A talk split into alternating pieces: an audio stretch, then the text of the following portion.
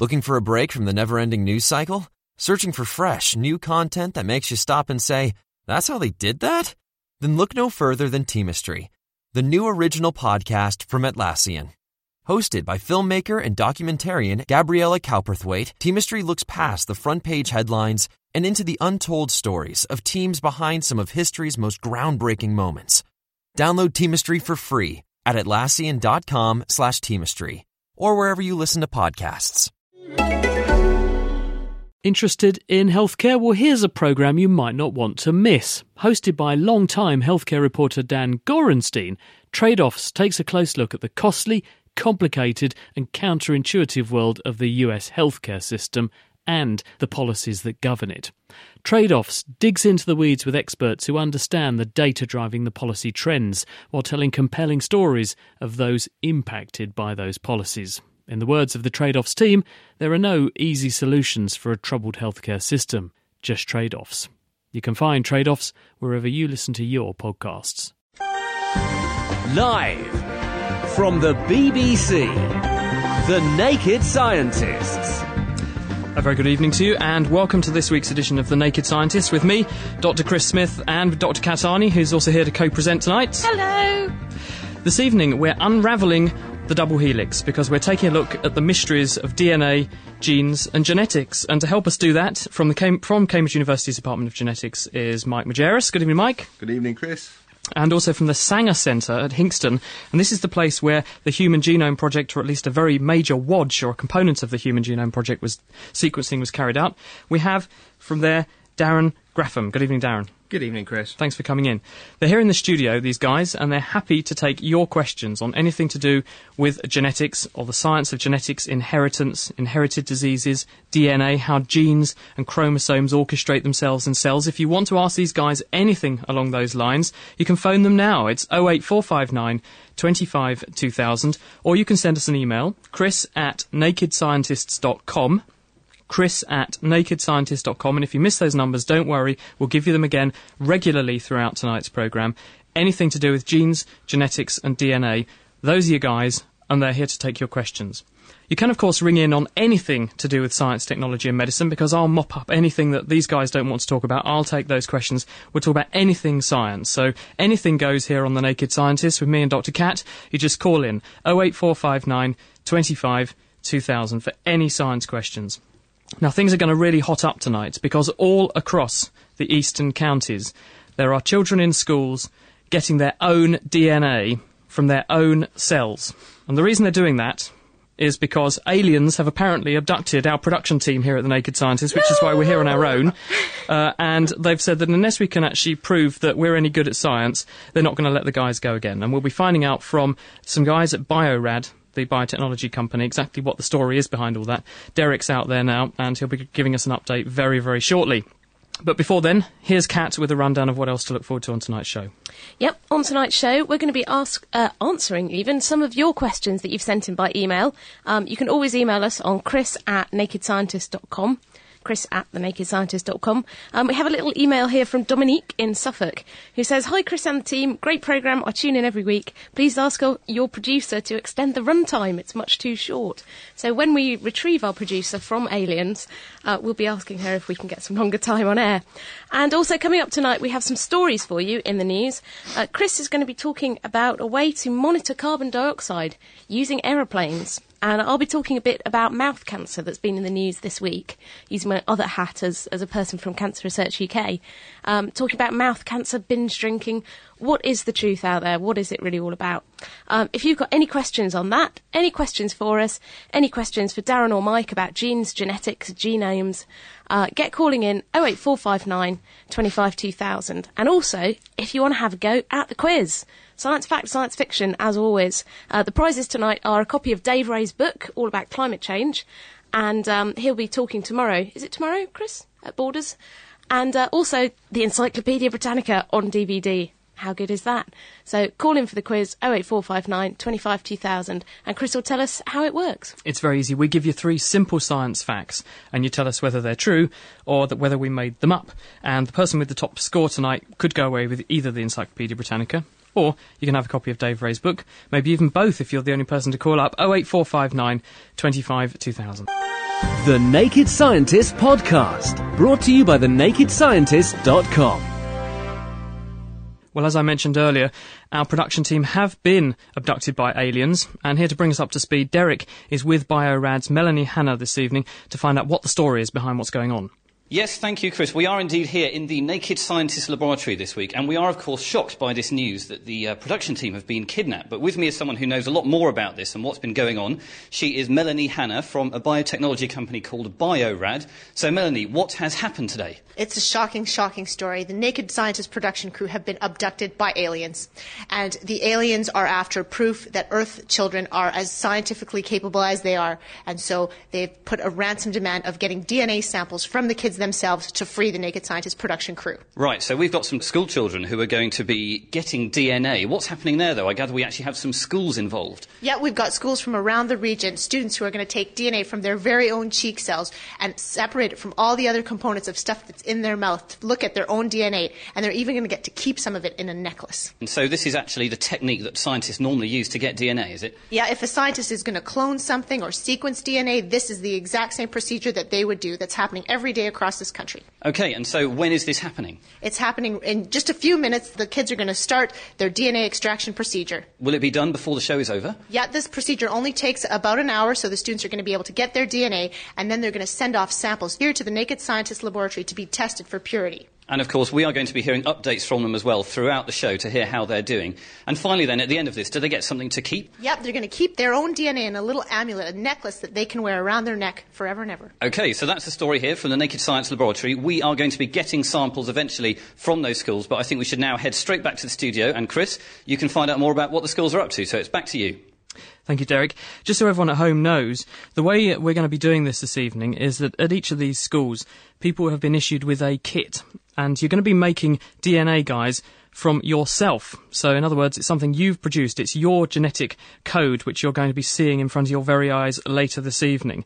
The way it works is that you chomp on your cheek, and the cheeks contain a lot of cells, and each of the cells in your body contains your DNA. So, by chomping on your cheek and doing the equivalent of eating a, a, a six course Sunday lunch, you actually detach a lot of those cells and they go into your saliva. And then you'll rinse your mouth out with some water and spit the cells into a tube and then we're going to get you to add some chemicals to those cells, which will burst the cells open and help the DNA to float out.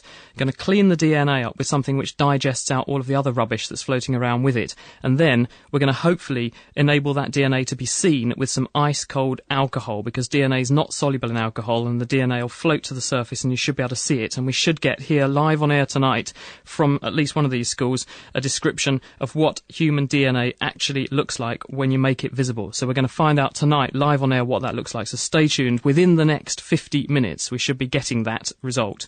So good luck, everyone out there. I hope it goes well for you. Your time starts now, and we're in fact going to catch up with Olivia first of all, and uh, Olivia's going to tell us what uh, what they've done at their school. She's in Potters Bar in Hertfordshire. Hi, Olivia. Hi. What have you been up to today? We've been getting samples of our DNA. How are you doing that? What's what's the sort of gear you've got there to do it? What's the equipment like? We've got all test tubes and pipettes and water baths and like loads of equipment. So you've transformed your classroom into a really, really funky looking laboratory. Yeah, Is it exciting to be doing this? yeah, it's really exciting. Have you ever seen DNA before? No, So what do you reckon yours is going to be like? uh, I don't know really. So what do you reckon on this story about the naked scientists being um, abducted by aliens who want your DNA? You think it's kind of scary, but Do you reckon you're going to rescue them? yeah, You re- so you reckon you're gonna, your school's going to produce the purest sample of DNA? definitely. All right then, Olivia. Thanks very much for bringing us up to speed on what you're doing. Okay, See you later. thank you. The Naked Scientists. Supported by the Wellcome Trust.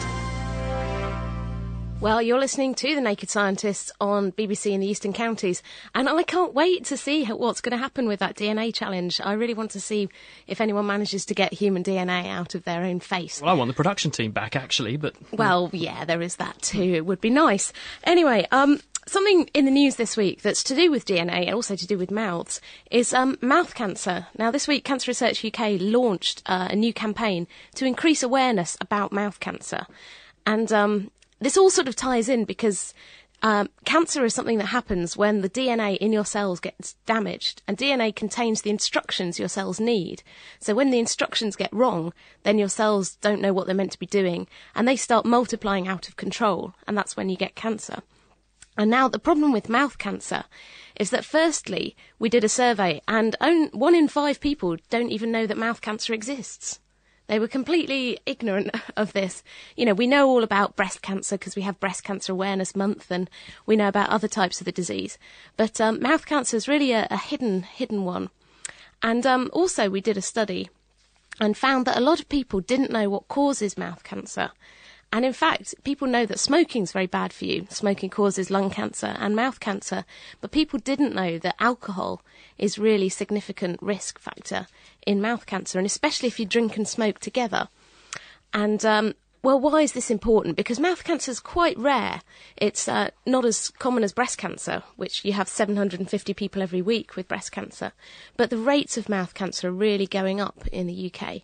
And um, in sort of older men, in men in their 40s and 50s, we've seen rates double in the past decade. So, what Cancer Research UK wants to do, for a start, is to raise awareness of the fact that drinking alcohol and smoking together can really increase your risk. And it's not just binge drinking. We've heard so much about binge drinking this week um, with the new legislation. It's the total amount that you drink is important. So I think everyone could probably benefit from cutting down, and I think I probably could as well. Um, but also to just increase awareness of the disease and the symptoms. So, what you want to be looking out for is um, anything in your mouth like a sore or an ulcer, a red or white patch, lumps and bumps that are, hang around for more than three weeks, and then get around to your GP or your dentist to get checked out. And uh, if you're one of our younger listeners, don't start panicking about it because it does mainly affect older people. But uh, if you're one of our older listeners, then just be aware a, a bit more and uh, that, that's what we want to say, really, because it is on the rise and it's something that's very preventable. Chris? It is true. Uh, I think recently I covered a story in which scientists had developed a saliva test for mouth cancer, and they were able to pinpoint changes in certain mouth bacteria because the mouth contains a lot of bacteria that are naturally there because of the, the nature of the mouth. It's a warm, wet environment which gives an ideal home to lots of different bugs. And people who had mouth cancer actually showed increases in some specific populations of the bacteria living in the mouth, and they were able to use that as a sort of test for it. Oh, that's useful because some you can see because they're in the front of your mouth, but some are you exactly. some are hidden in the back. You can't see them, Can't and, and often them. they present late. In other words, you've got very advanced problems before they actually come to your attention. But if you could do a simple saliva test, say every time you went to the dentist, they could just take a trace of saliva and see if it had any of these hallmarks of, of potential mouth cancer developing, and then refer you for other checks. So that's good news. Now, if you want to email us at the Naked Scientist, we'll take any science question on anything. Chris at nakedscientist.com. Got a great email here from Peru. Actually, it's from George Lewis Revilla, who says, Hi guys, I was just listening to your show and you mentioned you have listeners all over the world. I don't know if you've yet received a listener from another fan down here in Peru, but I wanted to let you know that I've been listening to your podcast for a couple of months now and I love them. Keep up the good work. So thank you very much. There's, a, there's an email from Peru. So the world really is a shrinking place, isn't it? Haven't had any emails yet from anyone in Brazil. Um, so if anyone's in Brazil and wants to write to us, chris at nakedscientist.com. Where else? have Guatemala. We haven't Guatemala, uh, and Argentina. Mongolia. Would be quite good to hear from someone there. And I have actually got an email from someone in China. and if I have time, um, where, who was it who wrote to us from China? Just looking him up. Um, I have an email from someone. Tommy in- Lee, uh, Tommy Lee in China, not Pamela Anderson's boyfriend, Tommy Lee. Uh, actually, this is Tommy Lee who lives in China, but he's got a great question. I'll try and get round to that if I can. Um, I have an email from someone in California, and uh, people who listen regularly will remember that um, Chris was kidnapped last week, so I hosted the show, and I made a mistake. Um, I'm not perfect, unfortunately, and um, someone knew that. Well, yes, and someone um, called up and said, "Where's the best place to put your smoke detector? Uh, to put your carbon monoxide detector for your gas appliances?" And um, and I said uh, it's probably up near the ceiling or on the wall. And um, here we have Jeff Mendez, who's a scientist in California, and he says that the best place to put your smoke, your carbon monoxide detector is actually nearest um, your bed or nearest the, your most dodgy gas appliance, um, because in fact carbon monoxide, when it's in air, isn't going to rise up in that way. But you need to put smoke detectors up on the ceiling because smoke does rise. So thanks to that for Jeff, and I'm in the corner with the dunce cap on. Naughty girl. If you want to drop us a line at The Naked Scientist, 08459 25 2000 is our phone number. We're talking about genes, genetics, and DNA tonight because all around the eastern counties there are people extracting their own DNA We've got people in schools representing each county. In uh, we've got Wroxham School in Potters Bar in Hertfordshire, and we just heard from Olivia there. We've got uh, Saeed, who's in Dogsthorpe Junior School in Peterborough in Cambridgeshire. We're going to be hearing from him very, very shortly. We've also got the Birch School in Essex, and Abigail's up there. She'll be talking to us shortly. Colby Primary School near Norwich in Norfolk. We've got Chris out there, and uh, in Brambleside School in Kettering, Northamptonshire, Matthew is going to give us an update later. And at the Horringer School, uh, it's the Horringer Court Middle School in Bury St Edmunds in Suffolk. Sam's there with an update on what she's up to. And th- those school children are all with groups of their friends extracting their own genetic material this evening. We're going to try and get some samples of human DNA and get some of them to at least tell you what it sounds like. And within the next 40 or 50 minutes, we'll be finding that piece of information out. But in the meantime, if there are any science questions you'd like us to answer here on The Naked Scientists on BBC Local Radio in the Eastern Counties, 08459 25 2000. Remember, we have here sitting in the studio from the University of Cambridge, Mike Majerus. He's, a, he's an expert on genetics and he's happy to take any of your questions about anything to do with DNA. And Darren Grafham from the Sanger Centre, where the human genome sequence, where a large component of it, was sequenced. That announcement was made over the, several times actually over the last five years, wasn't it, Darren? Anyway, uh, I've got an email here from Liam Sanford, who's 13 years old in Skegness in Lincolnshire, and he says, How is thunder and lightning made and what causes it? Well, the answer to that, Liam, is that when clouds are gathering, you have big storm clouds, you have lots of tiny particles in them, and these are called hydrometeors, and they're tiny particles of ice crystals. And in the same way as if you rub a balloon on your head, you can make it stick to the wall because it gains static electricity. When these hydrometeors bounce against each other, they rub charge on and off each other, and so the charge gets carried up and down inside the cloud, and you get a change so that one side of the cloud becomes a different charge to the other, so you get an electrical field builds up. And so you get an enormous amount of positive charge congregates at the bottom of the cloud and a lot of negative charge that congregates, sorry, the other way around. A lot of positive charge at the bottom of the cloud and the negative charge at the top.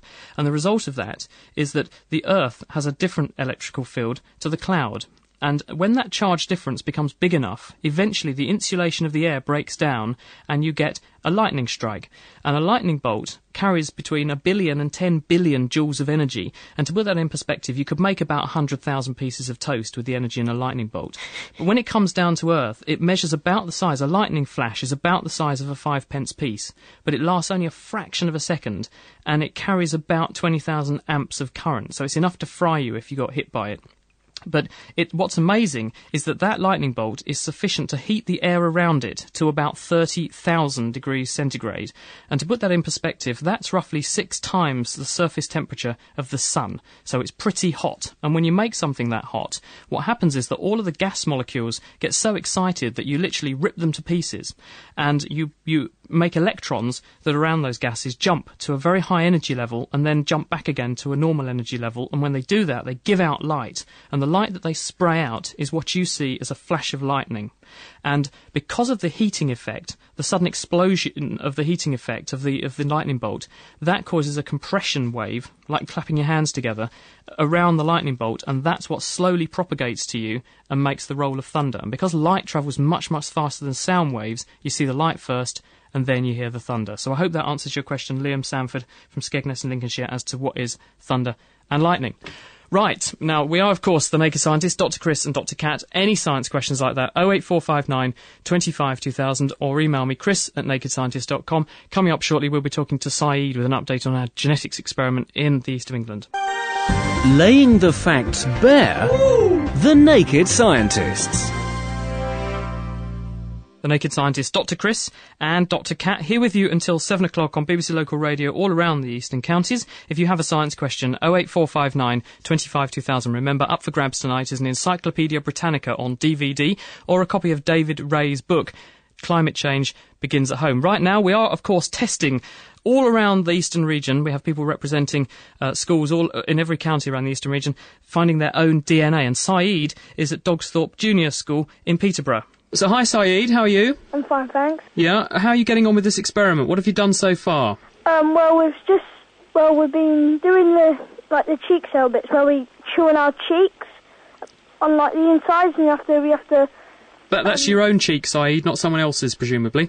no, right. So, so what do you do? You chew on your cheek, and how does that help?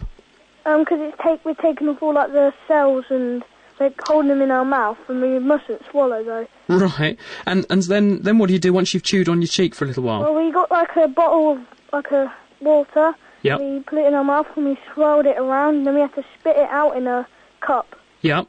And so presumably the, the cells that you've chewed off of the inside of your mouth have gone into the water and then they go into the cup. Yeah, And now you're going to try and break them open and get the DNA out. yeah. So tell me, who is going to win this competition? Well, it's obvious it's going to be us Why is it obvious? because we got well, we're the best scientists ever. Cool. Well, look, um, uh, good luck with it, really. You've got a little way to go. Let's hope you win. Thank you. Saeed's out there at Dogsthorpe Junior School in Peterborough in Cambridgeshire. He's obviously very positive that we're going to have a, a, a winner there. Of course, um, tonight, the person who produces the most pure sample of their own DNA, and we'll be analysing them in the forthcoming week to see who that is going to be, will win themselves a spectacular prize. Uh, and that's going to be announced later. Uh, so if uh, if you have any questions on anything to do with science, technology, and medicine, call now 08459 25 2000.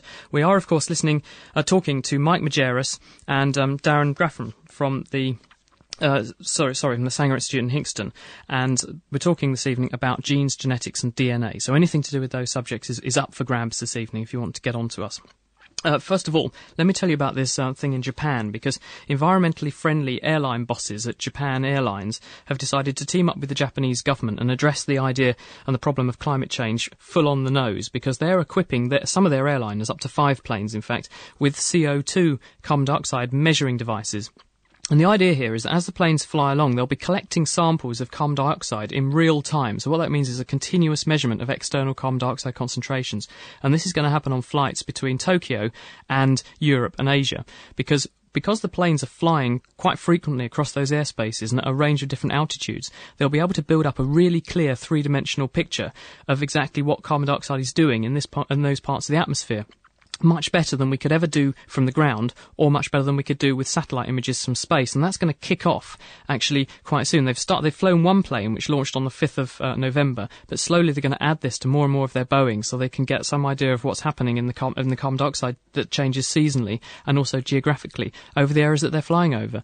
This actually builds on an earlier initiative. They used to do this in the 90s. They only had two planes doing it at that time though, and it used to go up. Uh, the plane would take off, go to some part of the atmosphere collect one sample of carbon dioxide and bring that down for analysis. So this is a much better system. It literally pipes a little bit of air from outside into the cargo bay of the plane where there's a special thing called a spectrophotometer that uses light to analyse the atmospheric gases and work out what the composition is. And it doesn't just look for CO2, it'll be able to look for other um, greenhouse gases too. Not saying anything about how aeroplanes are actually contributing to CO2. Actually, they do point out that they're collecting the gas from the front of the plane, not the back, so it won't be co- collecting its own pollution. Now, it is Dr. Chris and Dr. Kat on BBC Local Radio, right across the eastern counties. Of course, we are taking your science questions as the naked scientists this evening. 08459 25 2000 if you'd like to give us a call, or you can email me, chris at nakedscientist.com. On uh, Wednesday evening, this week coming, at 9 o'clock, the new David Attenborough series is going to kick off, and it's going to be called Life in the Undergrowth. And this is amazing because I've seen some of the footage.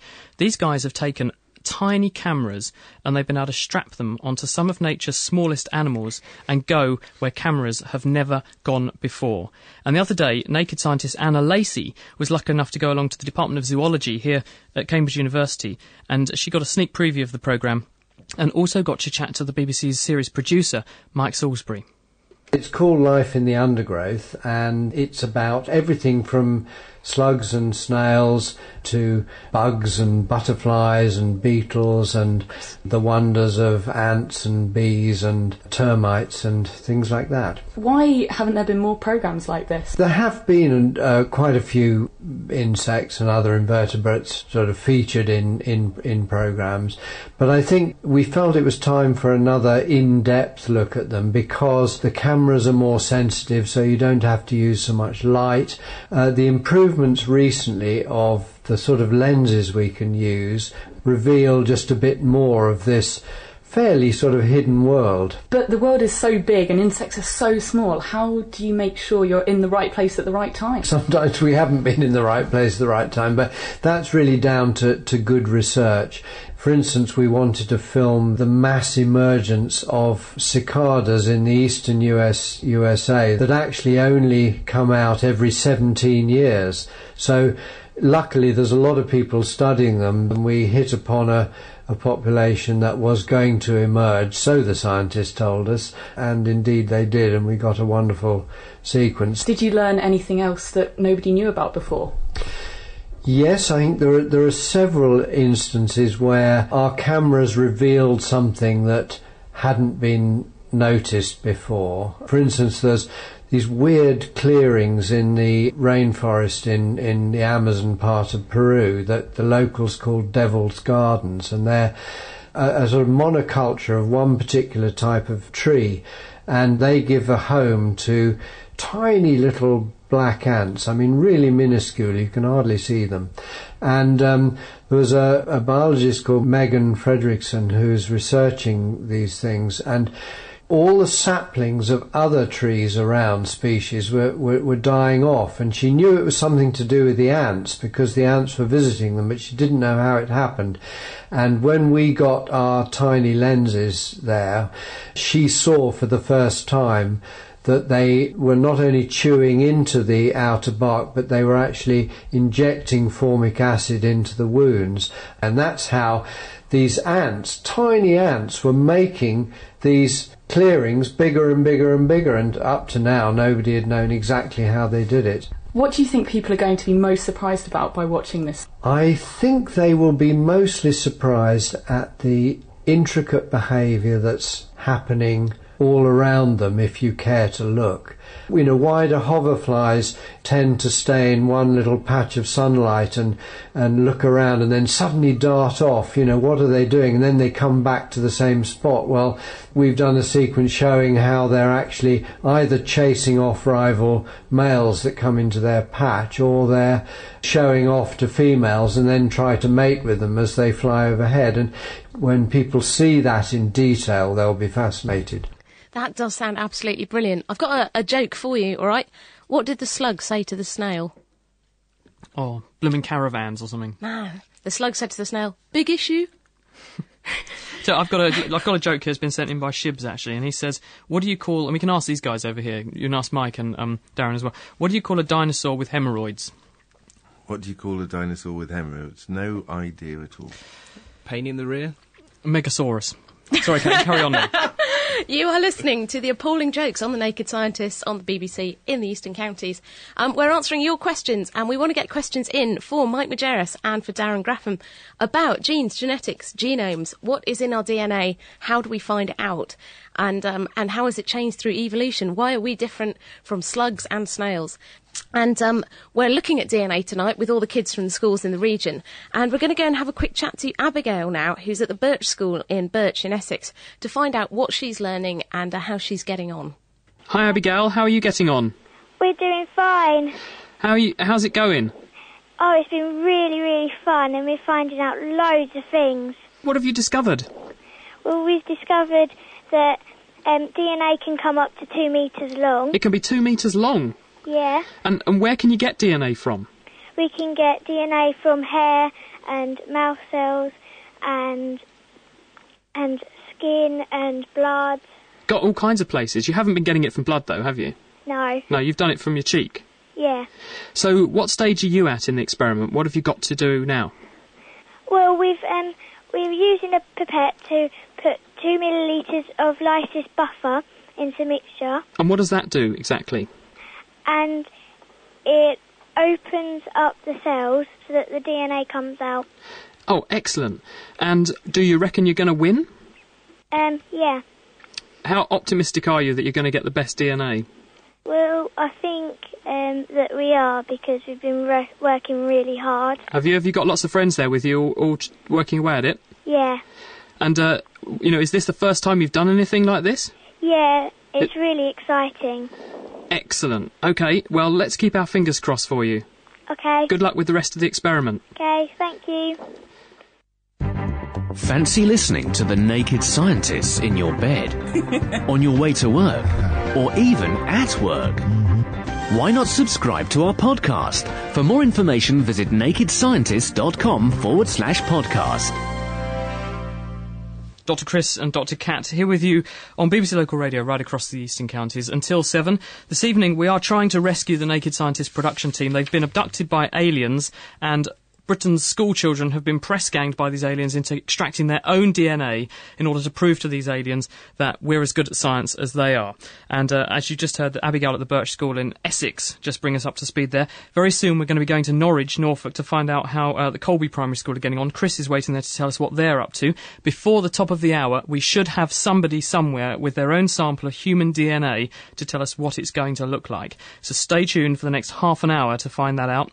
Up for grabs on our competition Science Fact or Science Fiction this evening is, of course, a copy of the Encyclopaedia Britannica on DVD. And all you have to do to have a chance to win it is to take part and call in now 08459 25 2000. I've got a quick email here from Ewan, who's in New Zealand. He says, Hi, Chris. Always looking forward to the next podcast here in Queenstown, New Zealand. Quick question Why is it that cream crackers left out take a matter of hours to go soggy and stale, yet when put into a large box containing the same amount of air as outside, they remain crisp for weeks? Ewan, what do you think about that, Kat? Any, any suggestions? Um, I would think it's something to do with the humidity and that in the external air you have lots of humidity, lots of water that's there, and you're getting more water when they absorb them. Whereas in a tin, you only have a fixed amount of water in and, the air and air movement.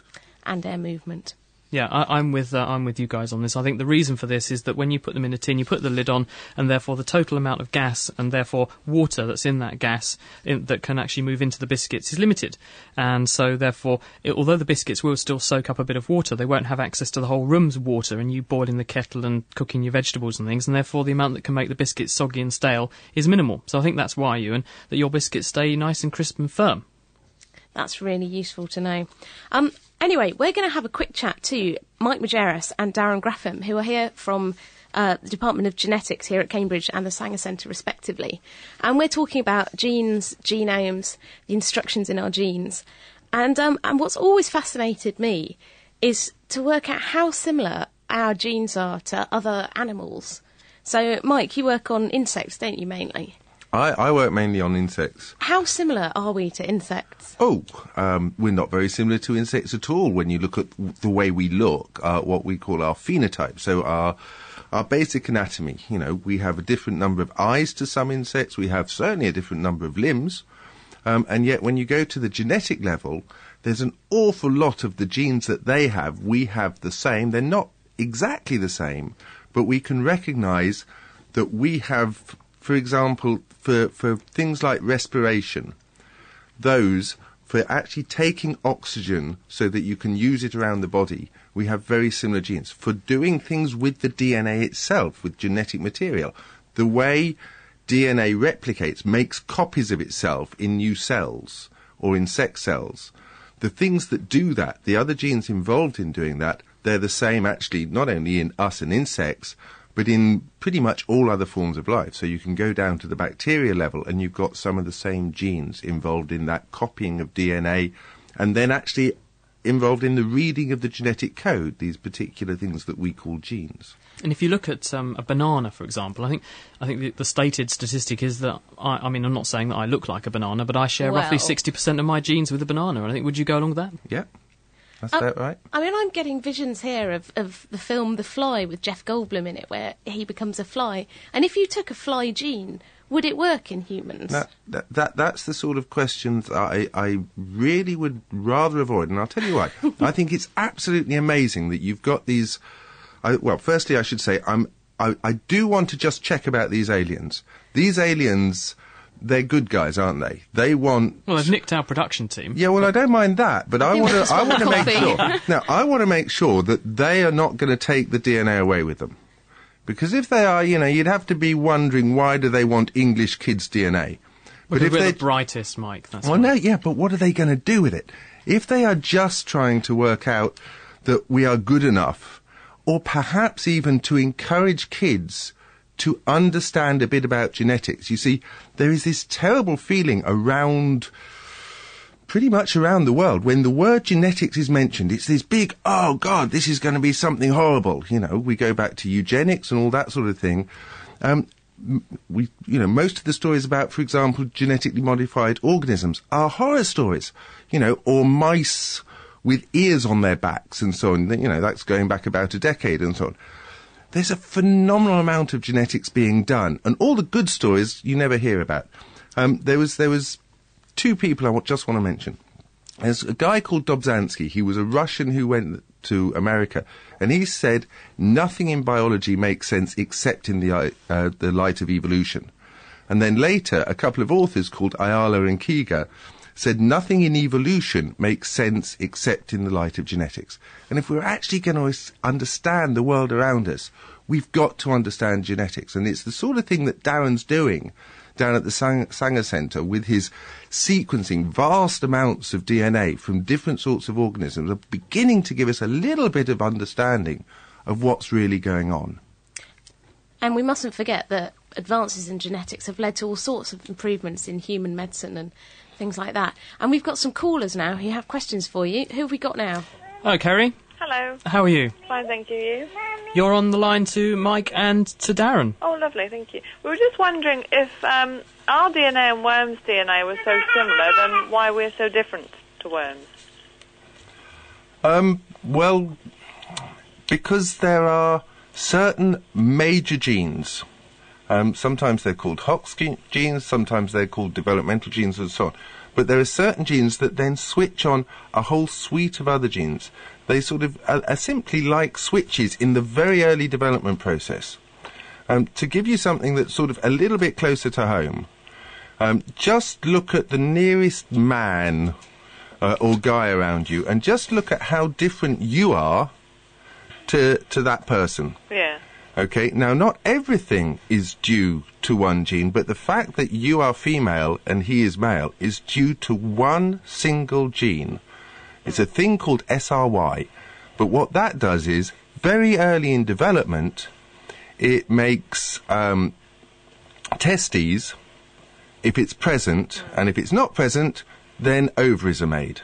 Right. So you've got just one single gene that, that then switches over from one type to another, and then everything else then follows from that, and the hormones produced by testes and ovaries.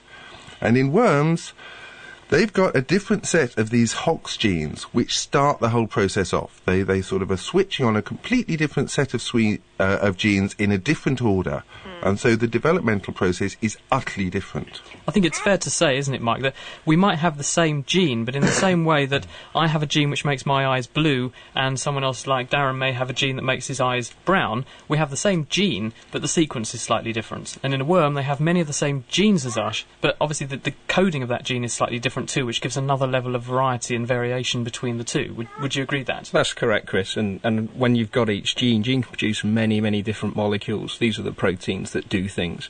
And these doing molecules are what also separate us beyond just the genes that we contain that are similar.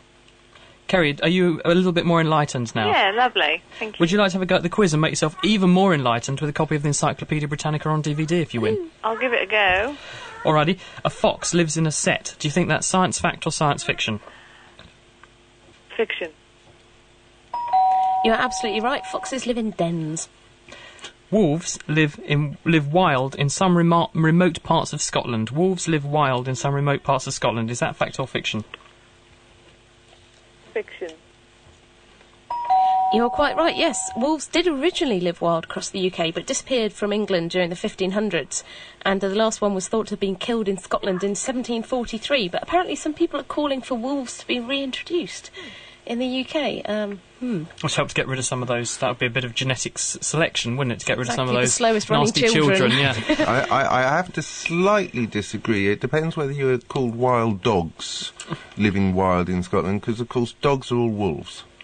Um, they are descended from wolves. They're genetically the same as wolves, and so really, if there are any wild dogs in Scotland, then we do have wild wolves in Scotland. So, in, in essence, Australia has wolves, but they're dingoes. Yeah. Okay, last question here, Kerry. Ready? Yep. This is a bit of a funny one. Picking your nose and eating the proceeds is good for you. Fact or fiction? Fact. Three out of three, yes. Um, Austrian lung specialist Professor Friedrich Bischinger has been advocating picking your nose and eating it as a, as a way of strengthening your immune system. Uh, he says medically it makes great sense. It's a natural thing to do. Um, maybe not with quite such a bad accent. And he says that people who pick their noses are healthier, happier, and better in tune with their bodies. I think I'll just eat an apple. Yeah. I should do that. Kerry, thanks very much for your question. Thank you. The Naked Scientist, Dr. Chris and Dr. Kat, we're here with you on BBC Local Radio right around the eastern counties through until 7. We're talking this evening with Mike Majerus and Darren Grafham about genes, genetics, and DNA. If you would like to unravel some mysteries of the double helix for you, if you'd like us to unravel some mysteries of the, D- of the DNA double helix for you tonight, call in 08459 25 2000, or you can email me, chris at nakedscientist.com. We're also this evening finding out whether Britain's schoolchildren in the eastern region can extract their own DNA, and they're doing this from their cheek. So you chew on your cheek and get some cells off, and then you bust open the cells and extract your DNA. And we're going to go now to Colby Primary School near Norwich in Norfolk, where Chris is there with an update. Hi, Chris. Hi. How are you? Fine. Is it going well? Yes, very. It's going very well. Yep. Have you, you never done anything like this before? No. So what's been your favourite bit of the experiment so far? Incubating the DNA sample. Oh, right. What did you have to do that for? We had to do that so that the cells would unfold easier and the, it, we would get a better result for totally. Oh, right. So you put the DNA in some warm, in a warm water bath. Yeah. There's tubes in a warm water bath so that the cells will burst open and the DNA comes out. Yeah. Ah, right. And are you ready to do the next stage yet? Yep, we're ready. Okay. Do you reckon you're going to win? Yes, Okay. Why's that? Because our school's the best. Let's hope so. Dr. Chris and Dr. Kat here with you through until 7. And uh, coming up next, we'll be going to Kettering. Uh, to the Brambleside School where Matthew's going to tell us how it's going. Uh, that's coming up in the next five minutes or so. It's getting close now. Of course, we have a competition. Who is going to get the purest sample of their own DNA? This is using a kit kindly supplied this evening by Biorad, uh, and that's because aliens have abducted the Naked Scientist production team, and uh, they're only going to give them all back if uh, we can get a good sample of DNA from some of these schools. And the school that gives us the purest sample, and we're going to analyse this DNA this week as well and check it, they're going to get a prize from Biorad. So it's all all happening here in the next 10 to 15 minutes on The Naked Scientist. You will probably hear maybe the first description of what human DNA looks like when made from a school child here on BBC Local Radio in the Eastern Counties. Dr. Chris and Dr. Kat, we're here with you until 7. If you have any questions to do with science, technology and medicine, give us a call now, 08459 25 2000, or you can email me, chris at nakedscientist.com. We're discussing the science of genes, genetics and DNA this evening with Mike Majerus and Darren Grafham. Darren's from the Sanger Centre, uh, which is actually where a lot of the human genome was sequenced. Darren, thanks for thanks for, for joining in. People have heard you sort of talking and chipping in along this evening. But what what is the importance of sequencing big tracts of DNA? Why why is it useful to get a, essentially an idea of what's it, what's in us? Um, clearly, it's important to understand the basics of where we are. So it begins with the four-letter code, the only four letters of the alphabet that really matter for us, the A, C, Gs, and Ts. And the importance of these is they're the building blocks for everything that we do, everything that makes us. Um, and once we have these, we can actually look to build on this to make advances in medical technology and medical environment. Um, without this, it, it's really, really expensive, really time-consuming, and really difficult to actually start doing basic biological experiments. Can I ask one sort of cat among the pigeons type question? Sure. People told us that when we sequenced the human genome, we'd have an idea of where all the genes were, and research would be catapulted into the next dimension because we'd understand all about genetic disease and that kind of thing. But about 20 years ago, someone published the entire sequence, or 15 years ago, someone published the entire genetic sequence of the herpes simplex virus that causes cold sores and its relative, the chickenpox virus. 90% of the population are still infected with both of those viruses, and they're a major problem. We know the genetic code for them inside out. So, when are we going to see spin offs from doing this that are actually going to make us able to cure people? So, as you say, I mean, it all starts by making a roadmap, the DNA sequence. Um, that gives us a roadmap, but it doesn't tell us who lives in the houses on those streets. And until we know who lives in those houses, the herpes simplex virus, where it does, how it interacts with other things, we're still a little bit of a loss to actually how to prevent it, how to stop it. Um, so it will take a number of years, a number of futures to do, and some more advances. But once you've got your street wrap, you've got a start point to go in and start doing the work with. Have there been any direct, immediate beneficial repercussions? There must have been uh, of the Human Genome Project. Um, it's difficult to answer. I think the the most recent thing was there's a number of cancer drugs that are coming out and that will actually go into clinical trials in the near future that may have taken another 10 to 15 years to actually get onto the market.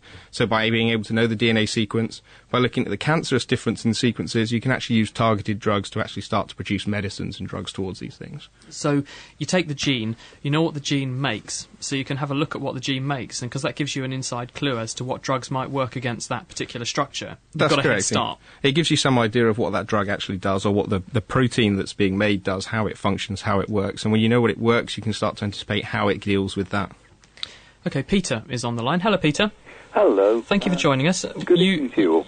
You can ask a question of Mike and, and Darren. They're here. Go ahead. Hello. Um, yes, I have a stepson who has Fragile X syndrome. Mm-hmm. Um, he was diagnosed at about eight. He's 28 now. Um, I'm just interested. There's no history of it in the family. Right. And also, anything you can tell me about Fragile X? And is there anything that could be done for him in the future? This is one of these very interesting classes of diseases where pieces of DNA can change their length in an unpredictable way for no apparent reason. Uh, there's a whole family of these type of diseases, and they often affect the brain for some reason, probably because the brain expresses about 80% of the genes in our body. They're all switched on in the brain, so it's quite likely that if you have a problem with a particular gene, it'll manifest itself in some way in the brain. With Fragile X, we know that a certain segment of the X chromosome becomes longer than it should do, and this can actually make it sort of move around a bit, and it, causes genes adjacent to the bit that gets too big to behave a bit abnormally. But whether or not we're going to be in a position to make any differences to those people very, very soon, I, I think the answer is probably going to be no. I'm going to take a cautious stance on this, but maybe Darren or, or Mike can help out on this one. Well, um, Fragile X, it's, it's called a triplet repeat disease. And uh, what you actually have, the, the, the reason it's caused is um, you have three of the nucleotides, the, the C's, G's, T's, and A's that um, Darren was talking about before. Just three of them, a very specific three, repeated a different number of times. Now, everybody has this section repeated, but normally it's a limited number of repeats. Um, you may have heard um, of the idea of the selfish gene. Well, there's also selfish DNA, and this is bits of DNA that try to replicate themselves make sure they keep going, not down the generations, but within the cell generations in an organism. And so they make more copies of themselves, partly by unequal crossing over. Uh, and it's once you've passed a particular threshold of the number of this uh, triplet repeat that you get problems. Um, it's the same is true of Huntington's chorea, Huntington's disease, and there's about four of these diseases.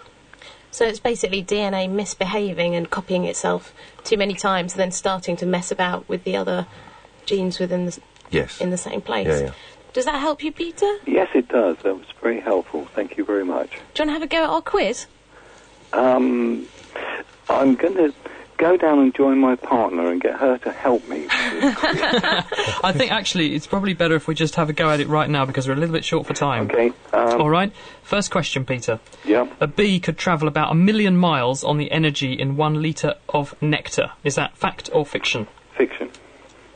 No, it's actually true. Um, bees do about four million miles to the gallon. Okay, let's try for a, a, copy of Dave Reay's book, all right? Okay. Bird flu is caused by a form of influenza called H5N100. Is that fact or fiction? That's fiction. Yeah, nasty bird flu uh, is caused by H5N1. That's, That's a virus. Right. Okay, it's all on this one, Peter. You ready? There are 39 vertebrae in a human spine. There are 39 vertebrae in a human spine. Is that fact or fiction? Uh, fact.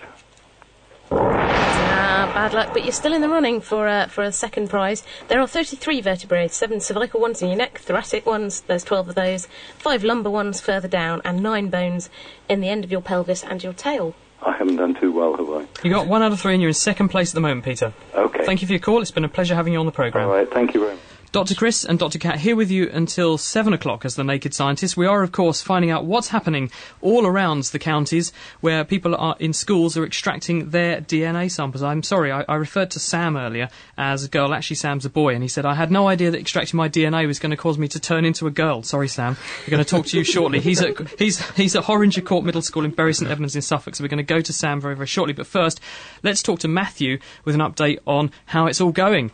Hi, Matthew. Hi. How's it going down there? Fine. What's been your best bit of the experiment so far? The best bit of the experiment so far, I think, has actually been working with all my friends and all that. Really? So there's not actually one component of the individual experiment, it's just getting together as a group and, and doing a teamwork effort? Yeah, that that's pretty much it. So what bit of the experiment are you doing now, Matthew? We're adding the ice cold alcohol into the DNA so that when the alcohol goes into the files of DNA, you can actually see the DNA. Oh, it makes the DNA appear. Yeah. What's it, what's it beginning to look like? It's beginning to look like, um, well, it's got like this little cloud. What's Wow. got loads of bubbles all over to start off with, and it's just floating about. Fantastic. So it's actually working. Yeah, it's working. So Matthew, who's going to win? Um, hopefully our school. And what will you do if you do win?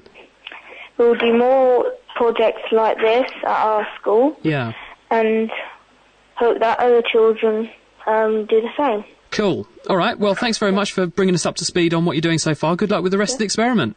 See ya. The Naked Scientists, Dr. Chris and Dr. Kat, with you as the Naked Scientists this evening until 7. We're talking this evening to Mike Majerus and Darren Grafham about genes, genetics, and DNA. If you have any questions on that, 08459 25 2000. We're only 10 minutes away from finding out what human DNA from Britain's school children is going to look like. Sam is currently waiting for us to tell us what it all looks like in Bury St Edmunds. Fancy listening to the naked scientists in your bed, on your way to work, or even at work? Why not subscribe to our podcast? For more information, visit nakedscientist.com forward slash podcast. We're into the last five to ten minutes of the Naked Scientists here on BBC Local Radio in the Eastern Counties. Dr. Chris and Dr. Kat with you. 08459 25 2000 if you have any questions on genes, genetics, and DNA for Mike Majerus and Darren Grafham. First, let's head over and find out what human DNA, if we've got any, looks like from Sam, who is a boy. And I'm sorry if I accidentally said she earlier. He's at Horringer Court Middle School in Bury St Edmunds. Hi, Sam. Hi, hi. How are you? I'm fine, thank you. How are you getting on with this experiment? It's okay. We have just put the DNA into the necklaces and into the tubes. So you've actually finished. Yes, we have. What does it look like? It's kind of a bit like cotton wool Yeah. and thread. It's a bit like cotton wool, but a bit looser. Yeah. And it's white and it's lots of strands of it. Lots of s- strands. Yes. And is that what you expected DNA would look like? I think it was, yes. Some people say it looks a bit like snot. Would you agree with them? No, no. no.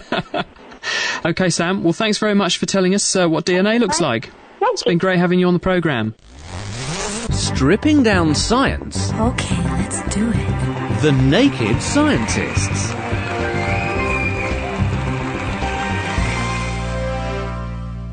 Who has won? Who has got the purest sample of DNA? We'll have to wait till next week to find out who has the purest. But we're going to announce an additional prize this evening for perhaps one, perhaps all of those schools who took part in the next couple of minutes. Uh, right, um, let me tell you about next week's show because that's going to be very exciting too. We'll be finding out, obviously, who's got the purest sample of DNA. So you've got to tune in for that. But also, Brian Fulton from, Un- from the University of York and Mike Hobson from the University of Cambridge will be here to talk about astrophysics and cosmology. In other words, the, s- the science of space, how the sun works, what powers the sun, are all suns like our own, where did they come from, how do they work, what's the ultimate fate of our, our solar system and the ultimate fate of the universe, where did planets come from, how did they form, all those kind of questions next week on The Naked Scientist between 6 and 7. So that's, that's Mike Hobson and Brian Fulton who'll be here. We're talking this evening with Mike Majerus and Darren Grafham about genes, genetics and DNA. If you want to ask a question, we've got about five minutes left of the programme. You might be able to squeeze in quickly. 08459 25 2000 is the phone number. Let's go back first of all to Mike. Mike, you had been doing some work on ladybirds, and apparently we've been invaded. Oh yeah, this is this is um, the Harlequin ladybird, the killer ladybird that arrived. First one was found on the 19th of September 2004, and it got into all the press, um, who sort of made it into a very big story that it was going to wipe out all the British ladybirds. Um, I'm responsible for that story, and um, it has increased in its range, so it's now all over the southeast of England. Um, we're getting huge numbers of records from the area that the Naked Scientist covers, and it's increasing in number. We've got, had the first reports this autumn of houses being invaded by hundreds of these things. Oh my God. Um, we have been working through the year, and we've got funding for another year, surveying um, for all our British ladybirds, both where it's arrived and where it hasn't yet. and we're doing genetics on this as well. So we're looking at the harlequin's got lots of different colour forms. We're finding out the genetic control of those, and we want people still to send us in samples, sam- you know, individuals for the records, but if you can find us 40 or 50, we then get a frequency of the different samples and we can look how evolution is affecting these colour patterns now they've just arrived. Okay, we've got a very quick question because we're into the last two minutes of the programme, Darren. Got a quick question. Rose is on the phone in Peterborough. Good evening, Rose. Hi. What's your question for Darren? Um, how many types of DNA can you get? Go on, Darren. You've got one minute to answer that. How Go many for it. types of DNA? Um, basically, you can only get a single type of DNA. It's all made up of the same basic codes. Um, so, one type of DNA at this point.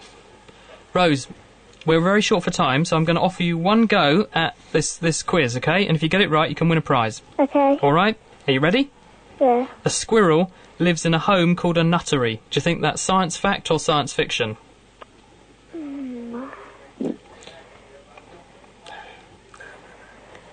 The guys here are sort of shaking their heads a bit. That might give you a clue. Fiction. Fiction. Yeah.